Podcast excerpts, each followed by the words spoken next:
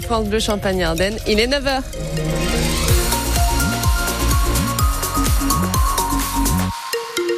Avec du gris, de la pluie aussi et surtout du vent qui arrive aujourd'hui jusqu'à 100 km heure en rafale et une vigilance orange qui sera déclenchée à partir de 16h sur la Marne et les Ardennes. On vous fait un point complet hein, sur votre météo à la fin du journal. Le journal, c'est avec vous, Alexis Arad. Bonjour. Bonjour Camille, bonjour à tous. Un éleveur marnais dans l'occupation du siège de Lactalis. Il faisait partie hier d'un groupe de 100 à 200 agriculteurs menés par la Confédération paysanne qui sont entrés et ont occupé une partie de la journée le siège social du groupe Lactalis à Laval en Mayenne.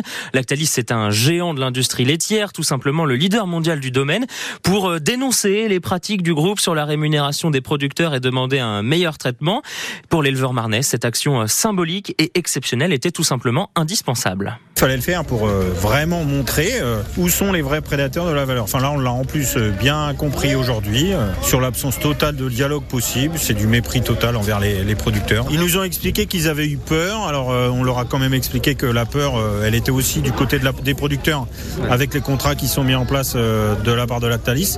Après, ils ont eu tellement peur, effectivement, ils se sont enfermés. On a bien compris qu'ils sont fermés tous. On nous a proposé euh, de rencontrer quelques personnes, mais qui ne sont pas sur la partie décision. Nous, ça nous intéresse pas. Aujourd'hui, on sait vraiment le groupe Lactalis qu'on voulait mettre en avant pour bien montrer que voilà, il y a un gros souci euh, de contractualisation avec Lactalis. Dès qu'il y a un intermédiaire qui s'occupe de nos produits, quel que soit la, le type de production, en fait, la valeur, elle disparaît de nos fermes. Donc là, il y a un gros problème. Quoi. Les éleveurs qui ont été évacués du siège de Lactalis par les CRS dans la soirée. Dans le calme, personne n'a été interpellé. On apprend le décès du Rémois Pierre Longuet. Il avait fondé l'association L'Amicale en 2001 et s'était proclamé maire de la vraie fausse commune libre du Boulingrin.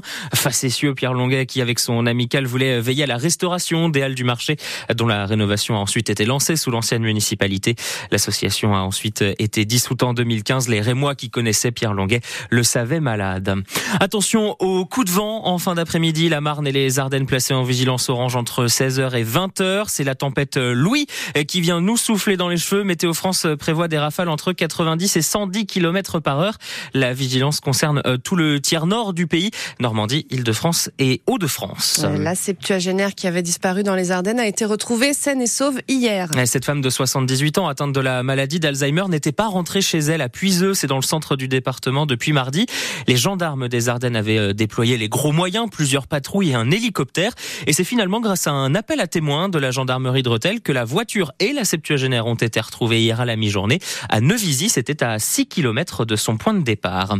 Et puis euh, des travaux dès lundi prochain sur la ligne de train Certains trains sont supprimés, remplacés par des cars. C'est le cas par exemple pour le Reims-Fim de midi et demi en semaine. C'est le cas aussi pour les trajets du dimanche.